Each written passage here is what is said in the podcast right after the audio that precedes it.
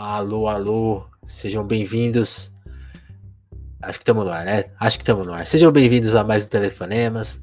Eu sou Vinícius Félix. Telefonemas é o seu podcast de bate-papo, de conversa, trazendo aqui os melhores representantes da língua portuguesa, sem brincadeira, os melhores mesmo, para trocar uma ideia, para eles se apresentarem, para a gente conhecer o universo, o mundo, os pensamentos, né? E ao mesmo tempo saber um pouco da, da fofoca, né? Mas também entender como a pessoa fala, qual que é a voz dela, entender a visão de mundo, falar uma, uma besteirada também um pouquinho, mas também aquele papo sério, geralmente uma horinha, para não extrapolar ninguém, né? Gente, também mais uma militância aí para 2022 é acabar com esses podcasts intermináveis e conversas que não vão para lugar nenhum. O Telefonemas tem a missão de tentar te apresentar a pessoa daqui, também respeitar o seu tempo, né? Pô, hoje tem, hoje em dia tem música, tem filme para ver, tem muita coisa. Então, pô, três horas é um pouco demais, né? E então, só explicando, re, digamos assim, realocando a nossa missão, né? Cada, cada episódio eu acho que vale bater nessa tecla, porque é uma tecla importante e é isso. E hoje vamos falar, começar a falar do convidado de hoje, que é um cara que pesquisa, que escreve, que pensa o mundo. Vejo aqui pelos tweets dele que ele sempre está comentando a, sobre a visão dele. E eu acabei de conhecer e parece que ele já, já conhece a gente, achei muito legal isso. E que tá virando um hábito, tô ficando cara muito feliz com você. Tô entrevistando as pessoas e as pessoas, não, eu já conheço o telefone. Eu falei, pera, você? Não é possível. E, pô, Evandro Cruz Silva. Evandro, por favor, seja muito bem-vindo. E, cara, de cara, já se apresenta aí. O que, que, que, você faz, quem você é. Cara, vamos lá então, gente. Em uma linha. Em uma linha. Eu. Evandro. Fique à vontade. Uh, então, boa noite para todo mundo que assiste a gente aí nessa noite de sexta-feira, nesse frio estranho do verão de, do Sudeste, né? É, eu sou Evandro. Dizem que tem aquecimento global, hein? É, alguma coisa, quando o mundo acabar, vai ser uma biografia extraordinária né, para os aliens. É, eu sou Evandro, eu tenho 29 anos, eu sou escritor, pesquisador e professor. Eu escrevo ficção e ensaio, eu dou aula de sociologia e eu pesquiso violência urbana. E eu também sou uma dessas pessoas que conhece o Telefonemas, né? Recebi recentemente o convite para dar entrevista, fiquei um pouco chocado, é, mas aceitei, mesmo chocado, né? Então vamos nós. Pô, eu, eu, queria. A gente pode começar falando muito do hoje, assim. Antes de você traçar um pouco da sua infância e adolescência, que é o que a gente gosta de fazer aqui no Telefonemas. Pô, mas você saiu numa lista da Forbes, né? Assim, pô, a revista da, da, da, do poder. Como, que história foi essa, Ivan? Cara, saí, é uma história muito maluca, assim, que para mim ainda tá, tá sendo processada, né? A revista saiu dia 31 de dezembro de 2021. Eu estava literalmente com uma cerveja na mão, em volta dos meus amigos e amigas, e eu recebi esse, essa mensagem. Mas foi o seguinte, eu, eu, saí na lista do Forbes Under 30, né? O, a lista Forbes abaixo dos 30 anos, né? Como eu disse. Não é a lista dos mais ricos, né? É, o Evandro não, não, é um bilionário, não se confunda. Não, não, eu não sou um bilionário ainda, né? O meu plano é, ao escrever livros, ficar rico. Que nem o cara que vende livros ensinando a ficar rico. Mas o, eu saí nessa lista porque eu fui indicado, né? Essa é uma lista composta por indicações de pessoas importantes do mercado editorial, do mercado de finanças, do mercado de tecnologia. Hum. E eu fui indicado no campo de literatura e educação, né? Pelo, provavelmente por causa do, do, do meu livro de contos. Depois a gente conversa. Eu ganhei um prêmio no ano passado e eu dou aula na Unesp, né, na Universidade Pública Paulista. Então foi isso. Eu ainda estou processando, mas eu saí na lista da Forbes. Na próxima revista Forbes, que vai sair agora em janeiro, eu, eu, eu sou uma das matérias, é, junto com outros destaques brasileiros abaixo dos 30 anos, assim. Sim, é uma lista muito doida, porque, por exemplo, eu estou do lado de gente como a Marina Senna, do lado de gente como o João Gomes, sabe, do Gil do Vigor, então é uma escala estranha, né?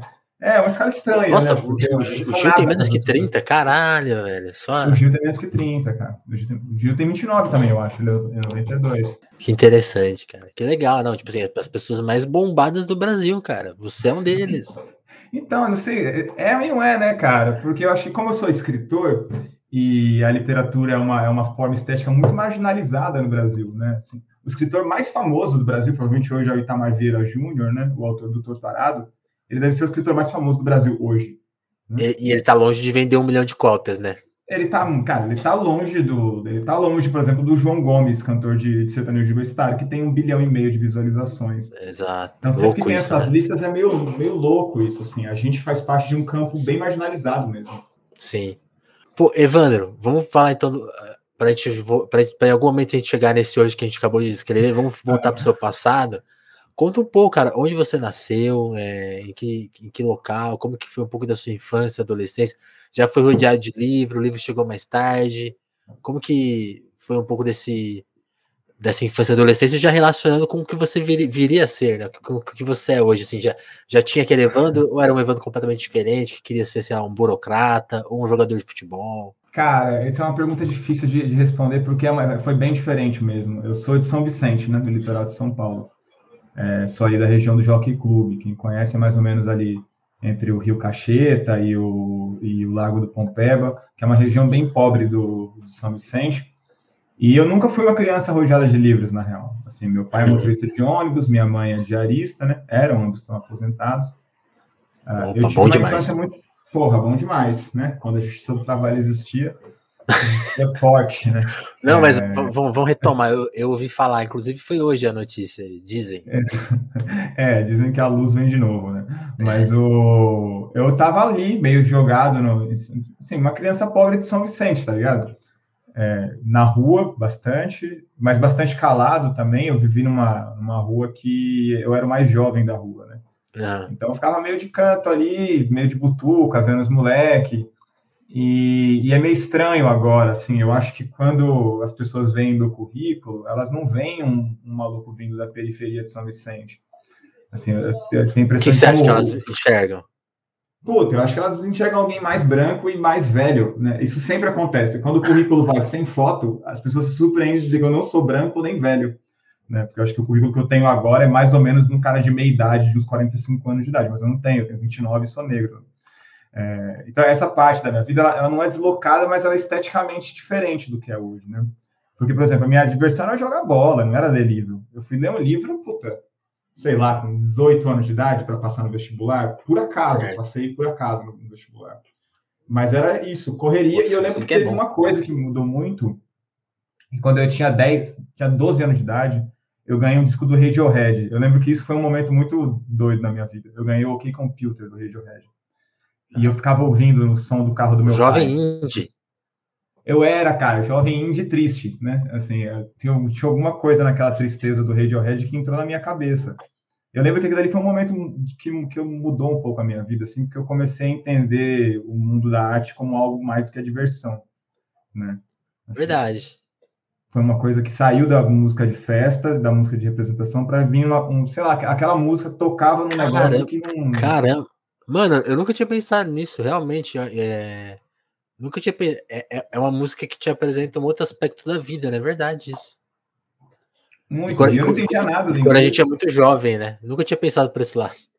Total, sempre tem essa experiência estética que você que sai do mundo da diversão e entra num negócio mais amplo, né? Entra na nossa cabeça em outros sentimentos. Eu lembro que esse disco do Radiohead, ele, ele entrou na minha cabeça e depois entrou o disco do Racionais, o Nada Como Um Dia Após Outro Dia. Eu lembro que eu fiquei ouvindo esses dois discos no golzinho prata do meu pai, daqueles gols GLS 1.4, 1.6, 5 que eu tinha, horas, assim, morrendo a bateria do, carro do velho, a gente não tinha outro som.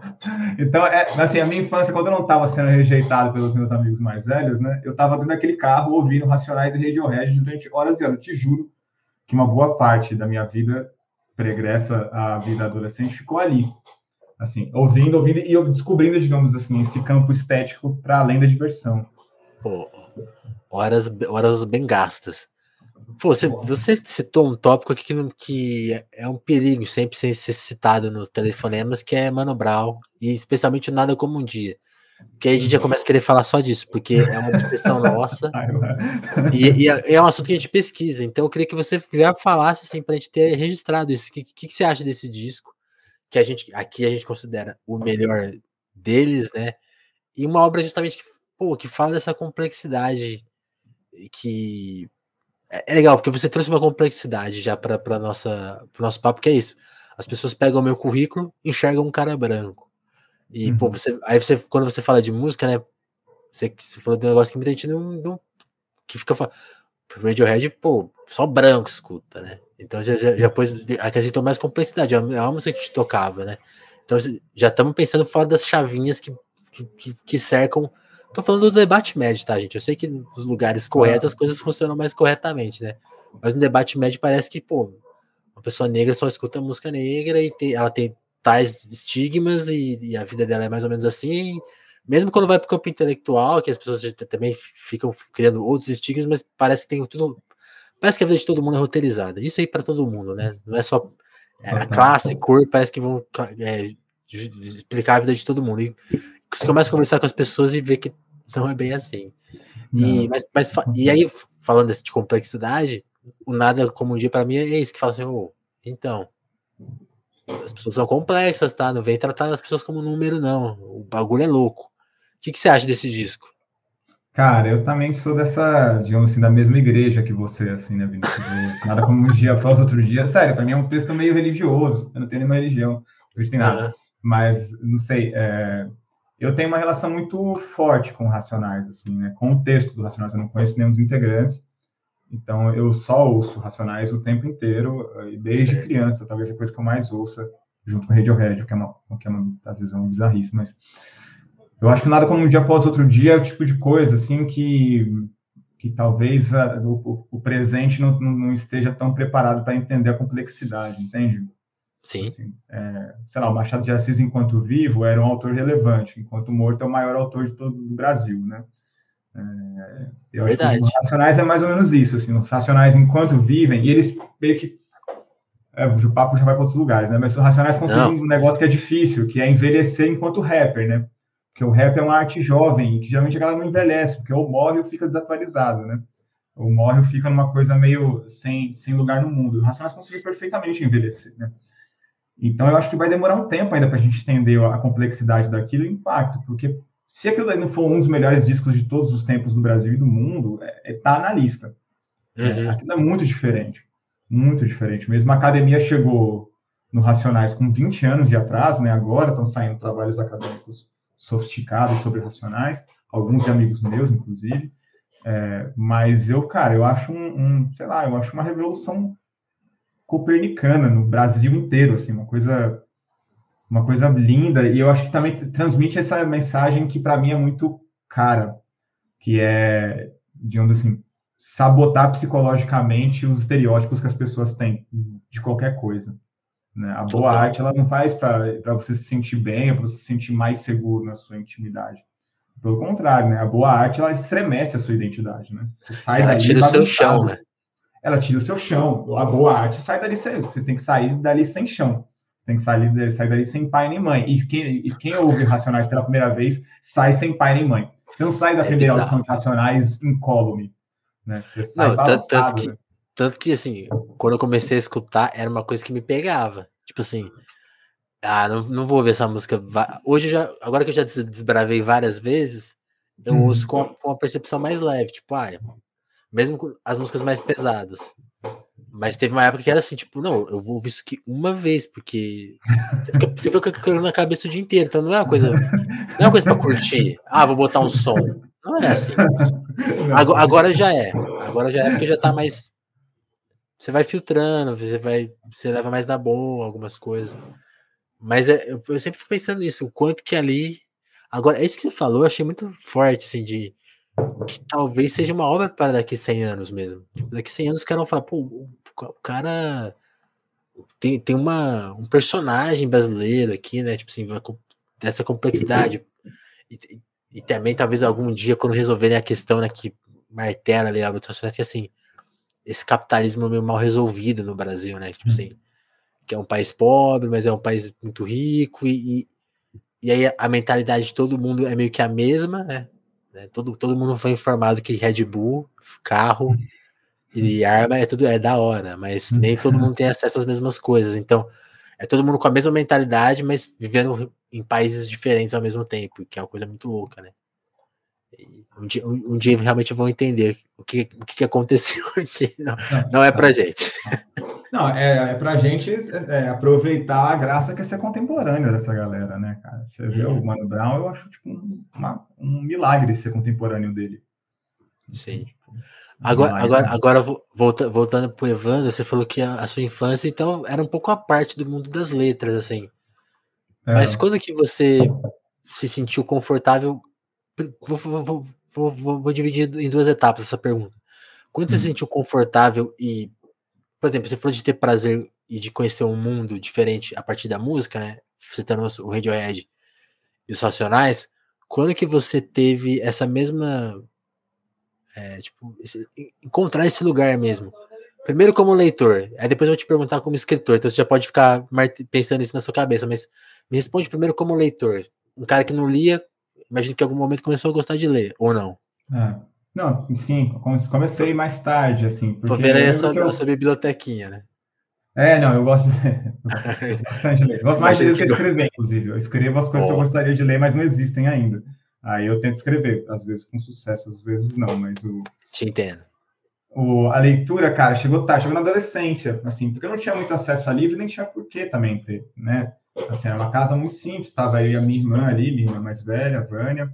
Uh, a gente tinha uma, uma coisa muito rígida, porque meus pais sempre foram pessoas muito reservadas e muito trabalhadoras. Então, o mundo do trabalho era, era, o nosso mundo, mesmo quando a gente não trabalhava, né? Cuidar da casa, ficar na divisão social do trabalho, até até o momento que meu pai foi demitido do, do, de uma maneira bastante é, abusiva da empresa que ele trabalhava, e eu fui trabalho, né? Assim, eu fui para aos 14 anos, mais ou menos, eu comecei a trabalhar. É, lá na Pernambucanas. Eu posso falar marca aqui? Pode falar. Pode. A marca não tá ganhando nada também, né? Assim, na Pernambucanas que faz patrocínio. No máximo a gente está perdendo alguma coisa.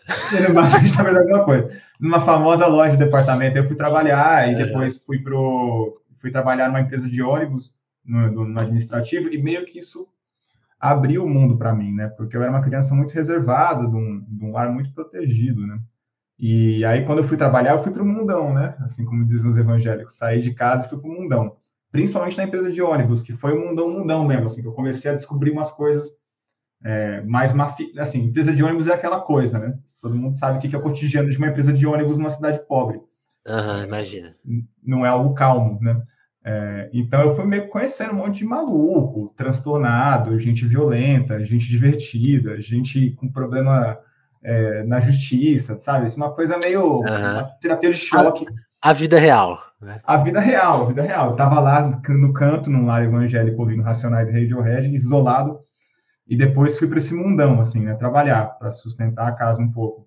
Uhum. E aí, no meio dessa galera, e isso meio que abriu um, um, negócio na minha cabeça, assim, esse interesse pelo mundo, digamos assim, Rubem Alves, Nelson Rodrigues do, do negócio, assim, sabe? Esse mundo é, visceral e suburbano, né? Que as coisas são meio que resolvidas na ponta da faca, na, na reza, no, nas trocas insidiosas, né?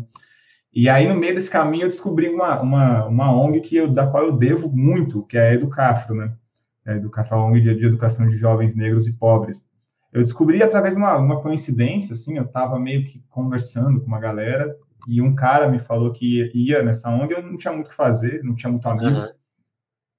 E fui lá. E era um cursinho, eu não tinha sacado de primeira que era um cursinho popular, saca? Assim, eu tinha sacado que era um rolê. Falei, puta, educado, deve ser um negócio, tem umas danças, uma galera cantando. Eu achei que era um rolê mesmo. E cheguei lá, era um cursinho, tava tendo uma aula, fiquei meio deslocado, assim. Nunca fui bom aluno, né? Nunca gostei muito de estudar na adolescência. Ai, mas aí eu acabei ficando, porque eu gostei da maneira como a galera abordou a educação ali, né? De uma maneira mais terrena e tal. E aí, através desse cursinho, através do Educafro, o negócio virou, né? Assim. E aí eu comecei, aí eu comecei a ter muito, muito interesse por essa, por essa realidade, digamos assim. Por acessar... Tava mutado, tava falando aqui, tava mutado. Você tá, tranquilo. Mas eu meio que a, a, partir desse cursinho, dos debates que tinham lá, eu comecei a meio que conectar uma coisa com a outra, né? Que através uhum. da leitura eu poderia entender o mundo que eu estava vivendo. E aí foi. A coisa meio que pegou de um jeito que nunca mais voltou. Eu lembro que eu li o. Caralho, o que, que é aquele do. Ai, meu Deus. Tô cabeça ruim hoje. Ah, eu li o, o... Memórias Póstumas de Brás Cubas, e eu falei, pô, a primeira vez que eu li na escola, achei um saco, cara. Achei, puta, que babaquice. Aí eu, eu li lá discutindo com a galera, falei, puta, gênio, fantástico, é o mesmo livro. E aí foi. Assim, dali foi que eu passei no vestibular, fui fazer sociais, e, e, virei, e virei um leitor contumaz desde sempre. Saúde. É, um belo espirro aqui mutado.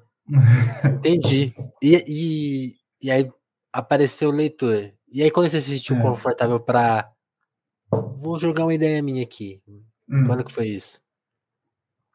Cara, muito mais tarde. Muito mais tarde mesmo. Porque eu fui para sociais, né? Fazer sociais em São Carlos, na Federal de São Carlos. Uhum. Fui muito de, fui muito de gaiato, muito de orelha. Assim, não tinha nenhum plano, sabe? É, eu tinha passado, tava com umas notas boas lá. Uhum. E, e, eu não tinha para onde ir. E a minha professora de física do cursinho era fazia fazia física em São Carlos. E eu falei, ah, vou para onde eu conheço alguém e fui para lá. Eu meio que abri aquele almanac de, de estudante, assim. O que tem em São ah, Carlos? O que, que tem em São é, Primeiro, onde é São Carlos, que eu nunca tinha ouvido falar né, na minha vida. E eu falei, o que, que tem também lá para fazer? Né? Aí eu vi tal de sociais, falei, vou lá, vou ver qual é que é. E, e fui, peguei minhas coisas, viajei 400 quilômetros em direção ao interior paulista, nunca tinha saído da minha cidade, meus pais, todo mundo achando que eu tinha enlouquecido, porque eu... eu, eu Isso em que ano? Ideia, 2011, de, de, 11 anos atrás, meu primeiro ano. É, aí eu fui para lá, fui para lá, fiquei fazendo graduação, ainda me sentindo meio deslocadinho, né? não era um, não sei, demorou para, eu, eu me sinto muito deslocado desde sempre, né? não é uma coisa muito natural me sentir à vontade. Entendi. Só que eu comecei a escrever é agora. Meio a, assim. é meio que a sua rua o tempo todo. É um pouco, cara. Eu não sei, eu não sei muito bem. Acho que eu, essa coisa do pensamento de fronteira e de imagem, assim, sabe, tipo de não estar tá nem num lugar nem no outro, eu, eu, me, eu me sinto bem nesses lugares. Eu não, eu não sou muito, sei lá, eu não, eu não, eu não, eu não sinto que eu preciso tanto de identificação para me sentir ah, bem. Assim, é, sinto que eu me sinto bem na, na fronteira eu tô, eu tô fritando a minha mente aqui para lembrar do lanche que tem em São Carlos, que eu te perguntar se você conhece. Ah, porra, é o trembão, pô. É o trembão que tem aqui. Tem um não, lanche não é... pequeno de prato, assim, tipo uns lanches gigantescos. Ah, não, não é esse, mas imagina que seja bom também, porque tem essa coisa do lanche, né? Tem, e os tem lanches muito, brutais. Muito, e, e uma grande tristeza que na, onde eu moro tinha uma, abriu uma filial dessa que eu não, ah. tô lembrando o nome agora. Você mora mas onde? fechou. Tô em Ribeirão, que é pertinho. Né? Ah, do lado, pô. Do lado. Do lado, não, ter... tinha, Mas... muito lá. Interessante. E, e, como foi, cara? Essa, você falou da, da, de, do pertencimento não ser uma coisa muito chave, uhum. mas, tipo, agora você foi para lá já, já sabendo um pouco mais da vida real, então você já tinha a experiência do, claro. do mundo pegado. Como que foi ir para uma cidade maior e também desse ambiente mais universitário? Porque eu tava conversando com a Renata Rolim agora há pouco, e foi, foi, foi entrevista justamente anterior aqui, tanto para quem, tanto para quem tá ouvindo também na, na versão gravada, também vai fazer sentido, porque é a que a gente postou antes. E a Renata tava falando, pô, o quanto ir para a faculdade apresentou para ela várias realidades. Então, quando ela uhum. estudava numa, com bolsa numa, numa, escola de classe média alta, ela, ficava, ela sabia que tinha gente mais rica que ela, mas na faculdade isso fez um boom. Como que foi para você? Hum. A Renata vem de Fortaleza, né? Pelo que eu entendi. Isso. Que é uma cidade grande, assim. São Vicente não é uma cidade grande, né? Ela é próxima de cidades grandes, mas ela não é uma cidade grande e não é uma cidade que tem ricos, né? São Vicente é uma cidade toda pobre. Assim, às vezes os ricos têm casas lá, né? Os ricos do interior, de São Paulo, eles têm casas. Mas eles lá, não vivem lá. Mas eles não vivem lá, exatamente. Então a minha convivência, a convivência de qualquer vicentino com ricos, ela é muito tópica, na verdade. Assim. Ela, ele existe durante o verão ali, né? na, na temporada. Então, a primeira coisa que eu, que eu aprendi saindo de São Vicente para São Carlos é que os ricos existiam, né? Assim, eles existiam, eram de carne e osso. E a cidade deles. Isso, não, e os filhos do rico faziam as faculdades, tá ligado? E ficava ali. Eu, eu demorei para sacar isso. Demorei e foi muito problemático, na verdade, assim, para eu me acostumar a viver entre os ricos e as pessoas de classe média alta, porque eu me sentia meio, assim, toda hora me sentia muito é, alvo de codescendência dos meus, dos meus pares sabe? Assim, de falar, nossa, olha aqui o menino negro que veio da periferia, ele veio de longe, ele fala diferente, né? Assim, coitado. Só faltava perguntar, sei lá, se meu pai estava preso, se eu tinha tomado algum tiro, se, se eu era. Se, é, esse estereótipo, ele, ele, ele, funciona, né? Ele funciona muito, assim, essa, essa digamos assim, expectativa que você tem uma história triste a contar, a única história que você pode contar sobre você mesmo é uma história que tem que ser triste. Então, é, essa foi a primeira coisa, tipo, de ir de frente de fato a pessoas que são mais brancas e mais ricas do que eu. Tipo, porque eu, sa eu saí da escola pública, né? Eu não tinha visto nenhum rico na minha vida até eu chegar em São Carlos. E a segunda coisa é lidar com gente que é intelectualizada há muito tempo, né, cara? Assim, porque esse é um, negócio muito doido. Você chega na faculdade, só que tem um o, o cara, mesmo cara que no mesmo ano que você, a família dele é de professor universitário, né? Tipo, as pessoas entendem os códigos. Ele já está escolado, literalmente, né? Ele tá muito escolado, muito. E eu, puta, penei pra caralho, assim. Eu, sei lá, eu ficava jogando. Eu, sei lá, montei um time de futebol para ver se eu, se eu conseguia dar uma enturmada, né? Junto com meus amigos. É, mas demorou um pouco para eu sacar qual era o, a dinâmica. Eu, eu, sempre fui um bom aluno uhum. assim, na faculdade. Eu sempre sabia como tirar notas, sabia como fazer provas, essas coisas sempre soube bem, assim, cumprir essas expectativas. Mas eu demorei para entender os códigos da vida intelectual, saca? O que, que pega bem, o que, que pega mal, o que as pessoas esperam de você que é zoado, o que as pessoas esperam de você que é massa, com quem que você pode andar, com quem que você não pode andar. Essas coisas demorou muito, muito mesmo. A vida acadêmica mesmo, né? a, a, é a sociabilidade acadêmica, né? Essa coisa meio deferente, assim, que você fala, mas não fala tudo, né? É sempre uma coisa meio muito machadiana, né? É, os ricos entre si, apesar de ninguém ser rico, é uma, é uma muito tipo a comunidade entre si que sabe lidar. É, uma pequena burguesia, assim, né? Isso, sem dinheiro, mas com muito intelecto, né? A galera é de fato muito inteligente, né? E eu me sentia muito correndo atrás, né? Correndo atrás dessa galera, porque eu vinha de um lugar que, assim, nem a ideia de fazer faculdade era, era uma ideia factível, né? Sim. Não e, tinha exemplos, né? É, não tinha exemplos nem expectativas, né, cara? Assim, eu lembro, eu lembro muito bem, assim, da minha família recebendo a notícia de que, de que eu ia fazer faculdade. Tipo, não foi nenhuma comemoração, nenhuma decepção. É, foi um, tipo, cara, foi uma coisa meio, tipo, sério, mesmo. Assim, tipo, é isso? É uma, foi uma confusão é, mental, assim. É é isso que você quer para a vida? E não era tipo assim, meu Deus, meu filho vai ficar pobre, que ele vai fazer isso. Ele já era, eu já sou pobre, né? Assim, para ficar pobre, alguma coisa grave tem que acontecer. Pra, como que é? Daqui, daqui no, do show não passa, né? do show não passa. Ninguém estava preocupado com a minha saúde financeira, né? É, mas eles estavam confusos mesmo. E para mim também era muito confuso. Eu fui no impulso. Né? Eu fiz uma faculdade literalmente no impulso. Assim, na, sua, na, na, sua na sua família estendida tinha alguém com faculdade já? Tinha, tinha a parte baiana, né? Minha, minha família é da Chapada Diamantina, na Bahia. Então a parte baiana estava se formando nas faculdades Legal. abertas é, lá, né? Nos novos campi. É, mas, ele, mas é uma parte distante, assim, e formadas basicamente nos, nos campos médios de saúde, enfermagem. É, não, eu, eu, eu, perguntei isso muito, por, por, exemplo, a minha mãe também se formou mais tarde do que eu, por exemplo, e meu uhum. pai também não se formou. E, e aí é muito engraçado isso, porque quando, quando a gente entra na faculdade, a gente tem essa referência de do que, que é essa vida, né? E, e, e, no meu caso tinha esses. Ah, tem um tio que, foi, que é médico, mas aí tem, aí tem toda uma, uma ideia de como que é, ah, da forma que se estuda. E quando você chega lá, é totalmente diferente. Até porque a história dele é de 20 anos atrás, então esse mundo já mudou muitas vezes ali. E, e aí, e, e, quando você falou essa coisa, tipo, ah, não foi nem muito celebrado e nem muito questionado, é, eu me identifiquei, porque foi, foi meio tipo assim. No, no, no, mundo que já tivesse algum contato com o mundo acadêmico, eu acho que eu seria desaconselhado a fazer jornalismo, por exemplo. Tipo, ah, e isso acontece, né? Por, por, talvez por isso que a gente escolhe essas carreiras. Não, sociologia, para. Não. Você não é, né? Não, total, total. Fiquei pensando. Fico pensando e... como é que meu filho, eu vou reagir se um filho meu tomar a mesma decisão. É, aí você vai ter outra experiência, né? Você vai falar pro filho. Vamos com calma, pensando no futuro, que isso é ilusão, né? é, exatamente, é muito. É, você vê.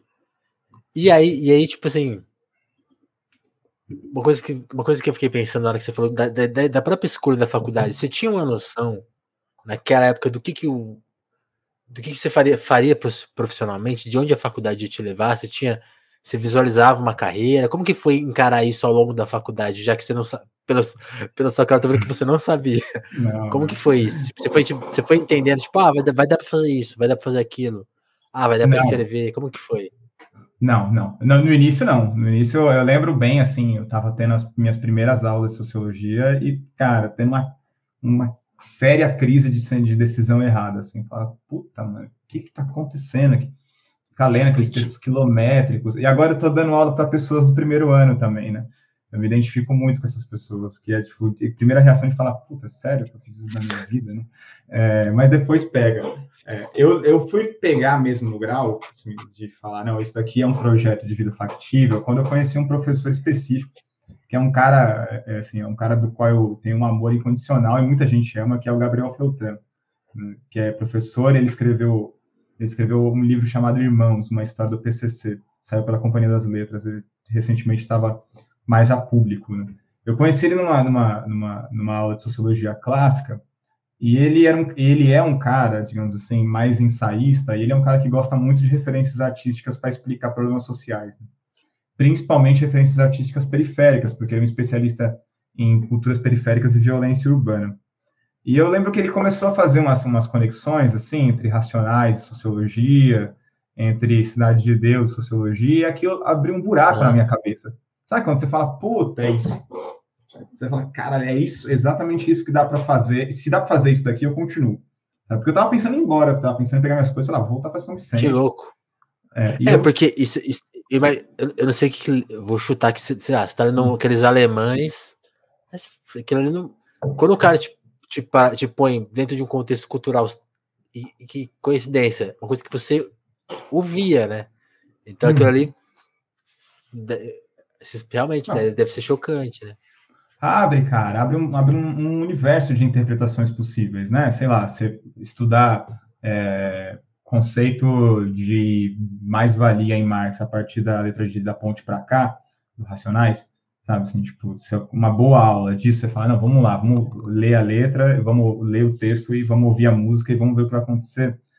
Esse tipo de exercício, que eu acho que é a coisa mais residual que tem na minha carreira como um todo, que é bastante pulverizada, foi um negócio que me pegou.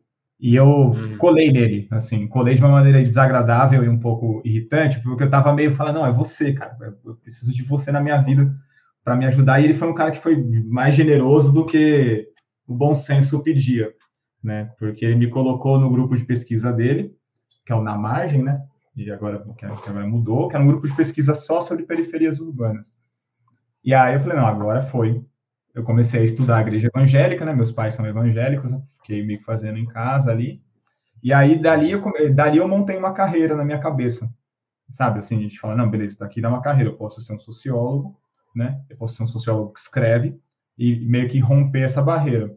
Aí tem a, o TCC, que é uma fase inicial. O mestrado, eu estudei tráfico de drogas, uh, numa cidade pequena no interior de São Paulo. E fui escrevendo, né? Escrevendo academicamente, escrevendo texto, escrevendo artigo, apresentação, TCC, dissertação, né? É, capítulo de livro, essas coisas você vai escrever. Aí eu peguei gosto mesmo e comecei a me destacar na carreira. Não exatamente destaque público, porque eu não sou exatamente um bom sociólogo, sou um sociólogo mediano. Mas eu acho que eu conseguia fazer essas conexões com uma certa é, facilidade. Assim, né? Acho que é mais um, uma capacidade de relação do que uma capacidade de leitura sociológica, por exemplo. E aí no doutorado a coisa pegou, né? Eu estou no fim do doutorado agora. Nos últimos cinco anos, eu acho que eu consegui encontrar, é, eu consegui encontrar a caneta, digamos assim, né? É entender o que, que eu posso fazer com a escrita e principalmente entender que eu posso ser um acadêmico e um escritor ao mesmo tempo. Né? Assim, eu certo. posso escrever as duas coisas ao mesmo tempo. Eu não preciso escolher uma carreira e, e, e ir atrás dela, né? Até porque ela não vai me garantir muita coisa. Tá? E no meio do doutorado começou a pintar a ideia de que, além de escrever temas acadêmicos, eu poderia escrever ensaio e ficção. Né? Mas, é, Legal. Foi, foi por aí, foi através dessa conexão com essa sociologia da vida favelada, digamos assim, sociologia da vida urbana, que eu peguei, que eu saí de ser um moleque perdido, né, vindo de São Vicente, ficava minha mãe achando que eu não comia, né, porque eu estava distante, eu sempre fui muito magro, é, para virar alguém que tipo tem uma, um certo projeto intelectual na cabeça, que é um projeto intelectual até hoje, assim, né? Um plano, né? Vou, vou, um plano. vou, pensar isso, legal. Pô, uhum. você, você falou de, da igreja evangélica, que é, é uma coisa que você pesquisou, uhum. e aqui, quando você citou racionais, eu falei, pô, telefonemas é, é um tópico do telefonemas. Outra coisa que é característica nossa é assim, tentar conter assuntos que levariam anos para serem estudados em uma hora. No caso aqui, a vida das pessoas, né? De cada pessoa. E aí a gente aperta mais ainda para alguns assuntos que elas são especialistas. O que você me fala sobre que, que, o que, que é a igreja evangélica no Brasil? O que, que ela representa de um Brasil que talvez a gente ainda não tenha compreendido? Já que você, já que você estudou, não sei se você estudou exatamente isso, mas imagino que você tem alguma opinião para dar, ou alguma visão. É, eu porque eu, eu sei, porque pequena, na real. Ah, porque, porque eu, eu sinto que. A... Falei, vai. Não, é, não, só para só complementar, que eu sinto que assim, é uma coisa que está na nossa cultura, mas que ainda não foi assimilada da forma que talvez ela realmente signifique. Não sei se, se isso faz sentido mesmo. Porque ah, ela tá aí, ela é presente, ela é popular, mas ela ainda não tá na. E, e, e, e às vezes, e, e, aí que tá, e aí que tá uma coisa. Algumas demonstrações que a gente sente dela são um pouco violentas, porque a gente não. É a coisa do terrivelmente evangélico, né? Que a gente representa ou não representa a religião. A gente que tá de fora não sabe. Eu queria que você falasse pensando um pouco nesse, nesse aspecto. Cara, total. Acho que isso é uma questão é, premente, assim, né? da, da, da digamos, da cultura política brasileira dos últimos 20 anos, né? Eu estudei uma, uma, igreja que ela é pequena e histórica ao mesmo tempo, né? Eu estudei a Congregação Cristã no Brasil, né? Que é a primeira igreja evangélica do Brasil, mas ela também, digamos, uma das menores depois do primeira igreja pentecostal, né? Era uma das menores depois do, do, do digamos assim, do crescimento do neopentecostalismo, né? Que é outra coisa, né? Universal, reino de Deus, essas coisas. O que, eu, o, o que eu acho muito interessante, assim, que eu estudei na minha monografia de graduação, que é um texto que ainda, acho que ele ainda não envelheceu, porque a, a congregação é uma igreja histórica, então ela, ela não muda tanto. O que eu acho interessante desse, desse, desse grupo de pessoas específico é como a igreja evangélica consegue produzir para aquelas pessoas um ambiente de segurança num mundo que parece muito inseguro e muito violento. Assim, porque a gente acha que os evangélicos são violentos, mas eles acham que o nosso mundo é muito violento. Exatamente. Assim, eles acham que eles precisam de proteção né, é, de um mundo é, gigante, né, assim, num mundo gigante, confuso, que muda a todo momento, é, drástico, né? Uh, por exemplo, na igreja que eu, que eu, que eu estudei, no templo específico, era no meio de uma favela, ali, para quem conhece, é, para quem conhece São Vicente, ali mais ou menos no Sambaiatuba, né? É, ali que é uma, uma, região de favelas de córrego e rio. Uh, e assim, o que as pessoas, que as pessoas têm como, como, como digamos assim, uma, certa frequência é que o mundo fora da igreja é um mundo muito violento. E o mundo da igreja, ele é ordenado e não violento, né? Assim, é, é, é, é o inverso, né, da, da, da, digamos assim, da, da opinião que a gente tem. É um, é um espelho, né? E eu sinto que Exato. cada vez mais, assim, quanto mais a economia, digamos assim, a economia e a cultura for um lugar de, de instabilidade, né? Assim, for um lugar é, de instável, é, mais a, esses ambientes vão ser importantes. Né? Eles conseguem dar estabilidade, conseguem dar, dar organização, conseguem dar é, sentido. Dá um sentido mesmo. Né? É. Dá um sentido. Não, isso, né? isso, isso, é, muito, é muito forte, porque, e até porque assim, é uma coisa que eu acho que perpassa todo mundo. E as pessoas encontram em diferentes lugares. Hoje, o dia que a gente está gravando isso aqui é o dia que, o, que, que os bombeiros foram resgatar não sei quantas pessoas que quase tiveram hipotermia porque estavam num, num, num, lance aí com um coach. É, um amigo meu comentou, falou assim, tudo, eu, eu, fico desesperado com esse caso, porque eu vejo que tudo que as pessoas buscam é um pouco de pertencimento, né? Então, isso é, é uma coisa que, que tá, tá em todo mundo, né? E se expressa em religião, e, e, tá, e aí ter, e é muito louco, porque a gente pode lidar de uma forma preconceituosa e, e ler isso como ruim, mas tipo assim, pera, tem gente que não é, não, que a gente não tá com esse preconceito todo e tá buscando exatamente as mesmas coisas, só que em outros lugares. Então, fica essa, fica esse peso e mais esse outro peso que eu mencionei, tipo assim, enquanto isso e legal que você fez essa diferenciação, porque sendo uma igreja mais antiga, então ela, ela já não tem tanta influência sobre essas mais novas que ficaram mais populares e também mais poderosas até em sentido político, né? É, a congregação é uma igreja que se recusa ao público, né? Ela é o contrário do neopentecostalismo. Você não vai ver uma manifestação pública de congregação cristã no Brasil. Você não vai ver, por exemplo, um candidato usando o nome da congregação para conseguir votos. É proibido, né? Por, por estatuto. Eles são, de fato, muito reservados, muito reservados mesmo. Eles têm uma, uma noção de que o, o, o mundo que interessa ele é um mundo que se dá da casa para dentro e da igreja para dentro, né? Assim, o mundo que se dá da casa para fora da igreja para fora, o mundão, é o mundo do pecado, que, assim, é, é, uma, é, uma, é, um estorvo, mas ele não deve ser, ser cultuado. Então, é, a minha a igreja que eu estudei era isso, era, um refúgio mesmo, um refúgio Legal. caótico. Né? E, Evandro, você falou uma coisa, uma coisa, aí mudando de assunto radicalmente, eu, e voltando ao Evandro escritor, quando que você começou a, a mexer com ficção, né? Porque você falou um pouco de como, de, do, do, momento que você entendeu que a, a vida do acadêmica e de ficção conviveriam juntos, mas quando é que você descobriu a ficção, assim? Quando você escreveu, sei lá, sua primeira ficção, e me, e me leva daí até ser premiado, como que foi isso, assim? Cara, uma história muito muito boa, assim, para mim. Porque, é... agora, agora, posso ter me confundido, você foi premiado por causa da ficção, certo?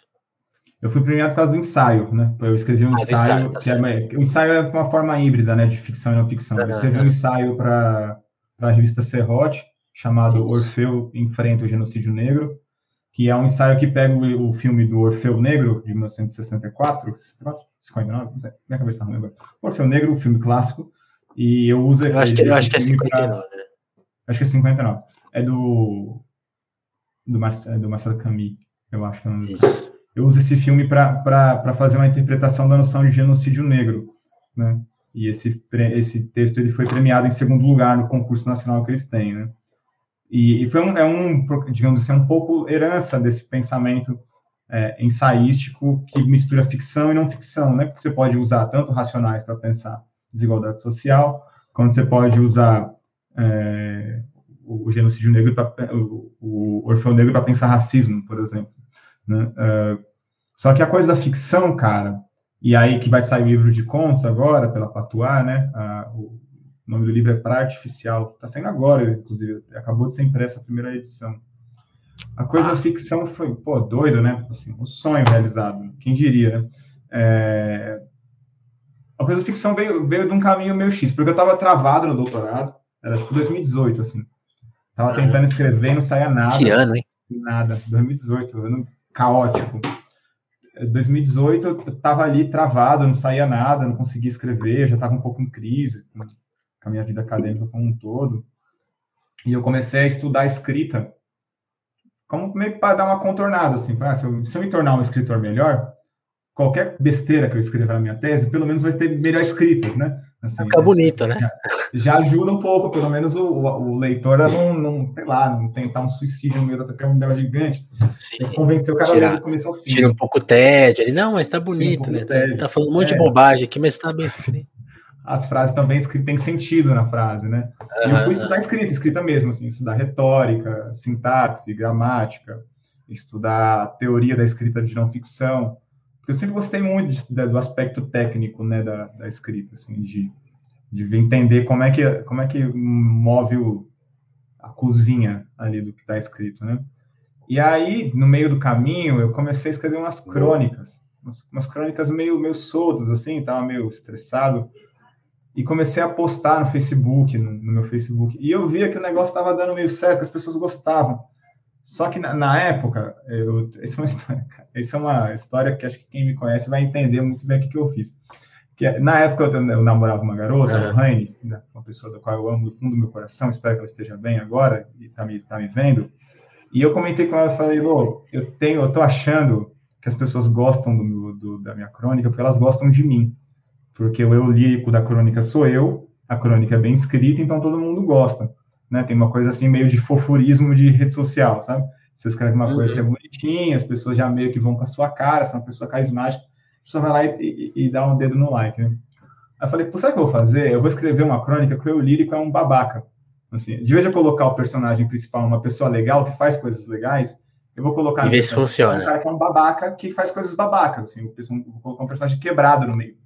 Assim, um personagem que é detestável. Eu, tipo, é, foi um teste meio meio laboratorial, assim, porque eu precisava saber se as pessoas gostavam da minha escrita, mesmo que as pessoas não gostassem do que ela está lendo, né? O que é muito, que é uma, uma experiência estética muito interessante, né? Você lê um negócio que você não concorda, mas você gosta. E, Né? E aí você tira a dúvida, né? Porque você tava com a dúvida Exato. crucial. Será que eu escrevo bem? Ou só estão fazendo tipo para mim, né? Porque, tipo, Exa ah, exato. É exato, exato, exato, exato. E, e, na época, essa moça é uma pessoa que confia muito, me falou, nossa, é isso mesmo, vai para cima, né? Se queima mesmo em público e escreve com, com personagens odiosos no seu Facebook, né? E eu comecei a fazer isso, eu comecei a escrever umas crônicas mais complexas, com pessoas com, com personagens mais psicologicamente complexos. E esse negócio ficou, ficou lá. Eu escrevi um conjuntão de crônica tal, depois apaguei, e ficou lá, fica aquele negócio na cabeça. Falei, puta, eu acho que dá para virar alguma coisa. Em 2020, eu fui para o México.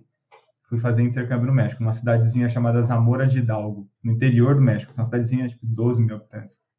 Fim do mundo mesmo, mexicano.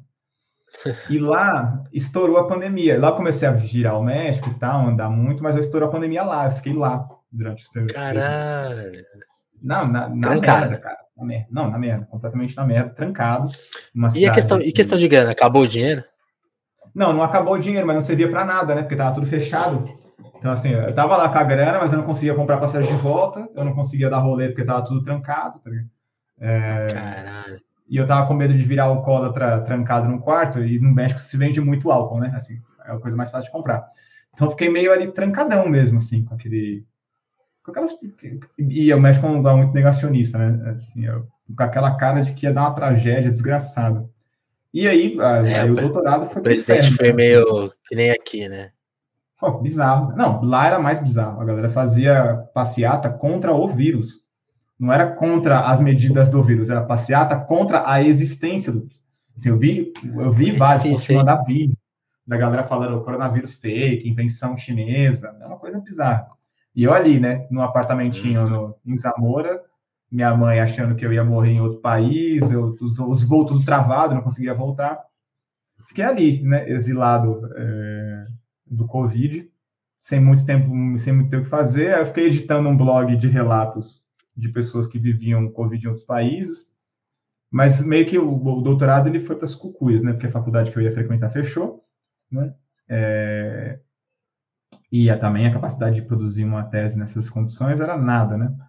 Aí eu voltei para os textos.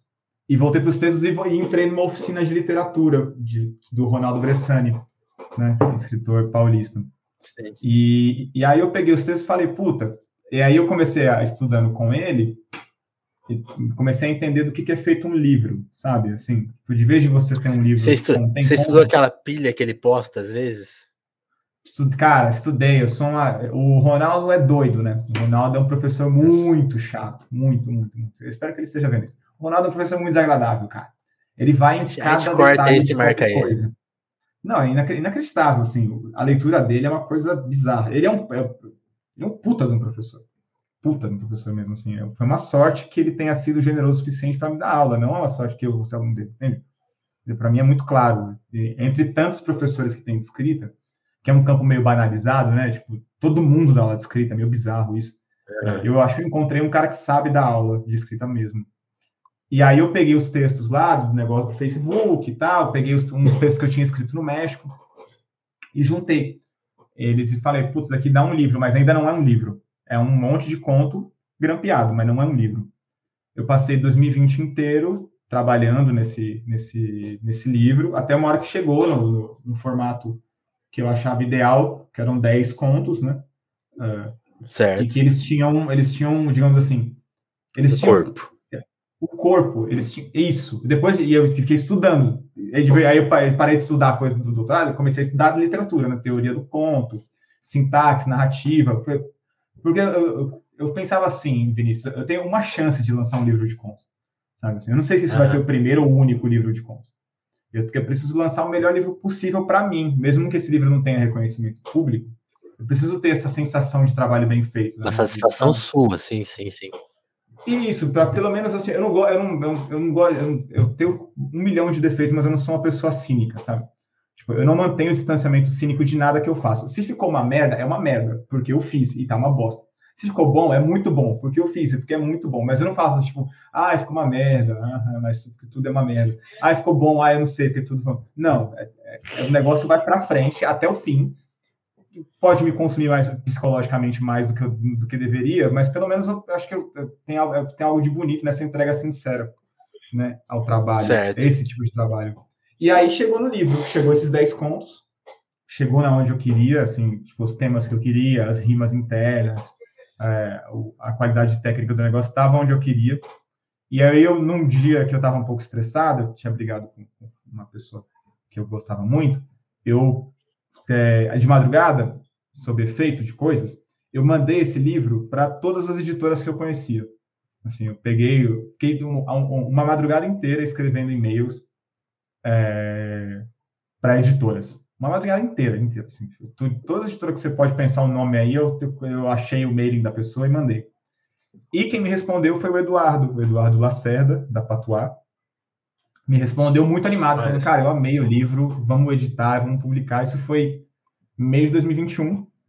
A gente passou os últimos seis meses uh, editando o livro e também eu tenho que contar muito com a generosidade do, do, do Eduardo, porque eu fui muito chato, assim, fui muito intrometido em todos os trabalhos, assim, sério, assim, do tipo de fonte, a cor da capa, a, a, variação dos contos, a se ia ter sumário, se não ia ter sumário, como é que termina. Eu fiquei, tipo, seis meses internado nesse negócio, até o fundo mesmo, assim, e agora tá Justo. tá pronto. Agora tá pronto, é. É, cara, sei lá, meio, sabe, go further, go harder, sabe? Assim, tipo, é, é, é, a gente não tem muitas chances de fazer essas coisas, assim, a vida, o dia voa, né? A vida passa muito rápido, cara. Assim, eu sempre tive essa sensação de que a vida voa. passa muito rápido. Então é melhor fazer o negócio com vontade mesmo, ir até o fundo, e aí se, se as pessoas. Sabe, porque tem sempre um perigo, né? Quando o acadêmico é, se dá a fazer arte, sempre tem o perigo de alguém virar, ler o negócio e falar, pelo amor de Deus, volta para academia. Isso daqui tá um lixo. Mas se vai, for o caso. Vai lá dar opinião, por favor. É, não, volta Nossa. lá, dá suas aulas lá na Unesp, porque isso daqui, pelo amor de Deus, isso daqui tá, tá desagradável. Mas isso aconteceu, pelo menos tentei. Eu não vou fingir que eu não tentei para me proteger, sabe? Eu vou de peito aberto, se der ruim eu volto, se der bom eu volto, tudo bem, mas eu tenho que eu preciso ter essa sensação de tentar de peito aberto as coisas, sabe? Me conta, aí falando de o livro ainda não saiu, né? Então a gente vai uhum. se as pessoas vão gostar ou não, a gente vai ter que descobrir em breve, não vai ser hoje. Mas me conta, me, você falou de, de uma coisa, uma coisa que você falou no começo do papo, né? Você era um pouco uhum. introvertido, até pela pressão das coisas, e você. E aí você falou da coisa de, de se sentir parte. Mas aí. E a gente também contou um pouco da sua trajetória acadêmica, que te levou a dar aula. Eu queria que você falasse uhum. um pouco de, desse papel de professor, assim, o que, que é o professor para você? O que, que você vê na sala de aula que, te, que mexe com você? E. Sei lá, alguma coisa que você descobriu dando aula, assim, porque. Aí seria mais um aspecto da, da sua vida, né? Tipo, o cara que lê, gosta de ler, gosta de escrever, pensa o mundo, passou por diversas experiências, tá, entrou nesse mundo acadêmico, mas da, da aula nunca teve nesse radar. E você dá aula agora. Como que é hum. isso, assim? Cara, uma coisa muito de sorte na vida, assim, né? De você estar tá no lugar certo, na hora certa, com as pessoas certas, assim. Sinto que uma parte boa da minha vida é, é marcada por uma, uma sorte muito grande, né? Uma certa cara de pau é, é, e uma generosidade gigante das minhas companhias, assim. Eu tenho, eu tenho a maior sorte do mundo com as pessoas. Eu tenho a impressão que ah, tem a seleção das melhores pessoas do mundo, eu fico em último, mas os primeiros colocados estão do meu lado, sabe assim? Tipo, eles estão sempre okay. chegando lá junto comigo. E na coisa da aula foi, foi assim também, porque eu acho que eu tive muito bom exemplo de professor e professora, sabe? Principalmente na faculdade, o que é uma coisa muito doida, porque às vezes a faculdade ela faz o, o contrário para ti, né? A faculdade às vezes é o lugar onde você percebe que não é para ser professor, porque tem muita gente ruim também, tem muita gente maldosa né? não ruim de qualidade, mas tem muita gente maldosa nesse, nesse posto. Tem professor que estabelece uma poder. competição, né? É bizarro. Né? É, porque a autoridade funciona. Quando você dá aula, uma das coisas que você descobre é que a autoridade professoral existe e funciona, sabe? Assim, eu dou aula para 110 pessoas, a média de idade é mais ou menos uns 20 anos de idade. Isso. Então, é uma molecada que saiu da casa dos pais, não saiu agora com a EAD, né? Mas que tem, assim, digamos assim, na sua figura muitas expectativas, muitas expectativas, expectativas intelectuais, né, de, digamos assim, ser reconhecido como alguém inteligente pelo professor, né? Mas também expectativas afetivas mesmo, assim, de ser reconhecido como alguém que tem algo a falar. Às vezes a pessoa que não que vem de um lar muito repressivo e a sala de aula é o primeiro lugar que ela tem que é um pouco mais livre, né? Assim, e eu também passei por essa experiência, né? Assim, a sala e, de aula. E você só pegou o ambiente EAD? Só peguei ambiente EAD, só EAD. Caramba. Assim, só EAD, só EAD. Eu tô dando já aula há oito meses só em EAD. Assim, eu dei muita aula de cursinho, dei muita aula de, de, de, estágio, mas o primeiro cargo universitário que eu tenho é em EAD. E, Entendi. e aí, digamos assim, na minha trajetória né, de, de aluno, cara, eu tive muitos professores muito bons. Assim, o Gabriel foi um deles, a Taniele, que é a minha orientadora agora de doutorado, é uma pessoa brilhante, um, alguém fora da curva. E eu posso citar vários, daqui na Unicamp, assim, são pessoas inacreditáveis. Então, eu sempre me espelhei muito nessas pessoas. Quando eu meio que engatei que eu queria ser professor, eu queria ser um acadêmico, eu engatei nos bons exemplos, sabe? Que eles são raros, mas eles existem. Sim. E, e aí, no meio do caminho, abriu esse concurso, né, para professor substituto da Unesp, o contrato, e eu passei. Né? Passei, passei em primeiro. E, e aí, acho que a coisa mais legal de dar aula nesse contexto é, é que a aula consegue ser um, um, um, laboratório de criatividade muito interessante, sabe? Você consegue pegar as pessoas que estão. Isso, infelizmente, no EAD é um pouco, é um pouco prejudicado, mas ainda funciona. Quando é no presencial, é. funciona totalmente. Que é o seguinte: é você pegar uma pessoa que está com a cabeça totalmente ligada no mundo do trabalho, sabe? A pessoa que está trabalhando oito horas por dia, você sequestra a pessoa do mundo do trabalho, coloca ela no seu ambiente, faz ela esquecer do mundo do trabalho. Sabe? Faz é ela pensar louco. em qualquer outra coisa que não seja o trabalho, que não seja a né, repetição da vida, que não seja a próxima conta. Você vai fazer ela pensar na teoria sociológica do Bourdieu, que é um negócio que é aparentemente inútil, mas quando você entra na cabeça da pessoa e ela começa a entender que ela pode falar livremente de um assunto que não tem nada a ver com a reprodução física dela, ela entende o que, que é ter tempo para pensar. E ter tempo para pensar é um negócio raro pra caralho. Né? E uma boa aula dá isso. Uma aula de usa um o telefonemas, descobrindo objetivos de vida. A gente tem, a gente tem essa missão aí, fazer, de tirar do. Caralho. Vou, vou focar nisso aí, vou parar de falar de trabalho aqui. Caralho. É foda, mano. Porque, porque não, e, e, é louco isso, porque você tá falando de um, de um prazer que, que eu encontro em outros lugares. Assim, quando você começa a discutir coisas que realmente, sabe, desliga uma coisa, é uma coisa do cérebro mesmo, sei lá, da, da sei lá. Que é uma coisa legal, né? Porque realmente a gente é quase 24 horas isso. E às vezes é 24 horas mesmo. Sim. E é louco, e louco que você fala, não, eu vou cuidar de fazer isso. Mais do que dar aula ou passar determinado conteúdo. A minha missão é essa. Legal isso. É. Total. Porque pensa, assim, por exemplo, eu sou um moleque de 29 anos, né? Assim, eu não tenho exatamente uma experiência de vida muito qualificada. Assim, eu espero viver até os 120. Estou com Dizem que o homem de 120 anos já nasceu, né? Eu tô com fé que vai ser eu. Ah, mas é, é o Lula. Ele falou que é. É, então, mas o, é, é talvez o, mas ele pode ser um, o homem de 180 anos, né? A gente tá daqui 100 anos é, tentando fazer ele ser presidente de novo. Mas o, mas é assim, eu não, não tenho uma coisa, eu não sinto que eu tenho algo a dizer para as pessoas, especificamente como ensinamento. Ah. Assim, eu não, Primeiro, eu não acredito na ideia de ensinamento, cara. Assim, sinceramente, eu não acredito na ideia de ensinamento. Ensinamento é para coisa prática. Assim, se eu quiser, sei lá, ensinar como é que faz chá, eu, eu ensino para as pessoas como é que acende, né? Acende fogão, água, coloca o negócio. Aprender a dirigir, né? Aprender a dirigir agora. Deixa ferver ali. O brasileiro vai piorar muito. Eu sou péssimo. Mas o... isso você ensina, né? Você ensina. Fala assim, ó, isso aqui é receita e tal. A atividade intelectual você não ensina. Você não ensina atividade intelectual dizendo coisas. Você ensina, eu acho, né? Para mim, a noção pedagógica de trabalho intelectual não é você ensinar que o Bourdieu fala que a reprodução social se dá pelo grupo familiar. Se dá através de você fazer a pessoa ter curiosidade de pensar por que, que a desigualdade dela é reprodutiva. Né? Assim, é, é um aspecto, digamos assim, de treinar a curiosidade, de dar as ferramentas suficientes para aquela pessoa Sim. pegar aquela curiosidade que todo mundo tem e transformar em algo sofisticado. E para isso ela tem que sair do tempo do trabalho. Né?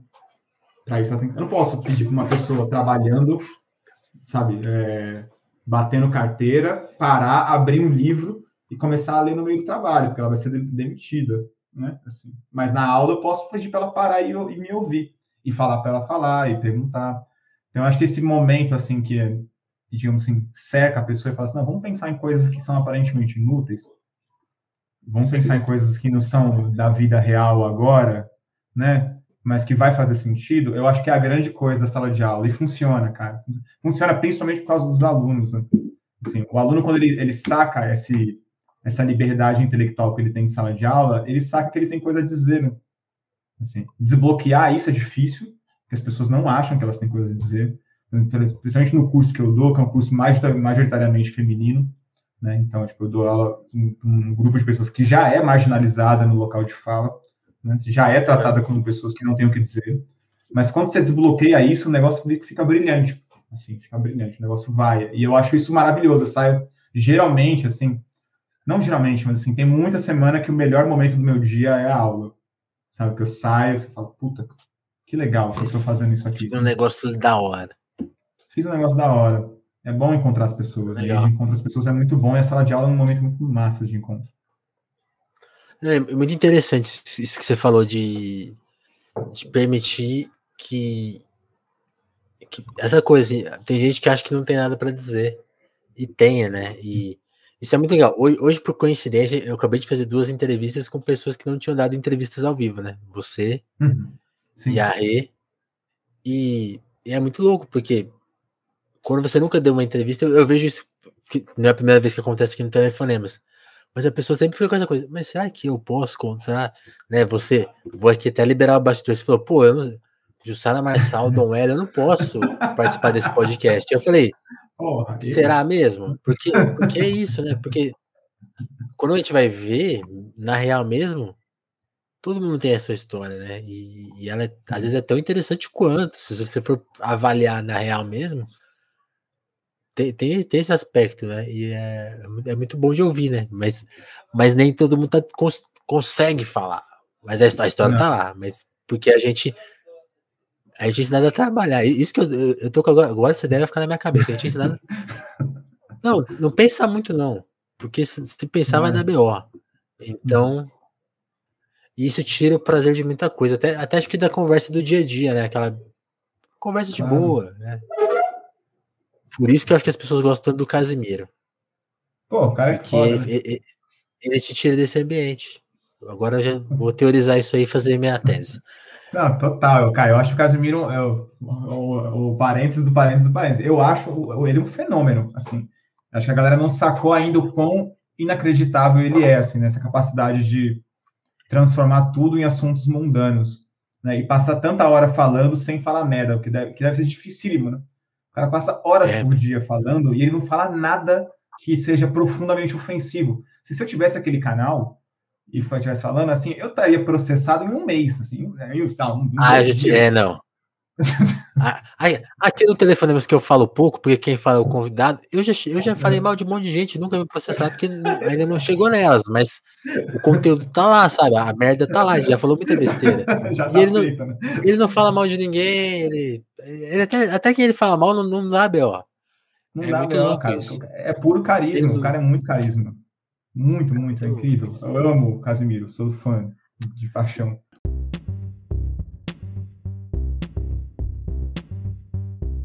Pô, Evandro, a gente. Eu vou, vou respeitar aqui o nosso tempo. O papo tá bom. Vou, já, vou chamar você para uma parte 2 aí. Vamos ver, vamos ver como que o livro. sai o livro, eu saio, eu volto.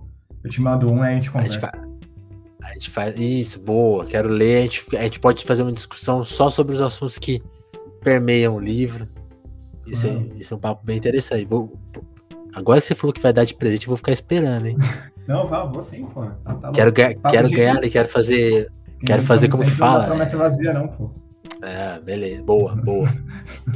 então, então eu já vou guardar mais assunto pro próximo papo. Te agradecer uhum. muito, mas antes de pedir licença, justamente para aquele momento do Apoia-se, né? Convidar todo mundo para participar do Apoia-se do Telefonemas, que é assim que você garante a manutenção aqui do nosso ring light, do nosso microfone, né? Porque se isso aqui der BO, a gente precisa de uma graninha urgente para resolver. e a gente não tem essa grana. Né? O StreamYard, por exemplo, que a gente faz essa transmissão, é um aplicativo que está bem caro, né? Porque o dólar de Bolsonaro é 5, né? Espero que vocês votem no Lula para voltar para 3, né? E três ou dois ali. Dois, dois eu acho impossível, nunca mais. É, não dá, é, dois mas, é. mas três eu acho que vai rolar.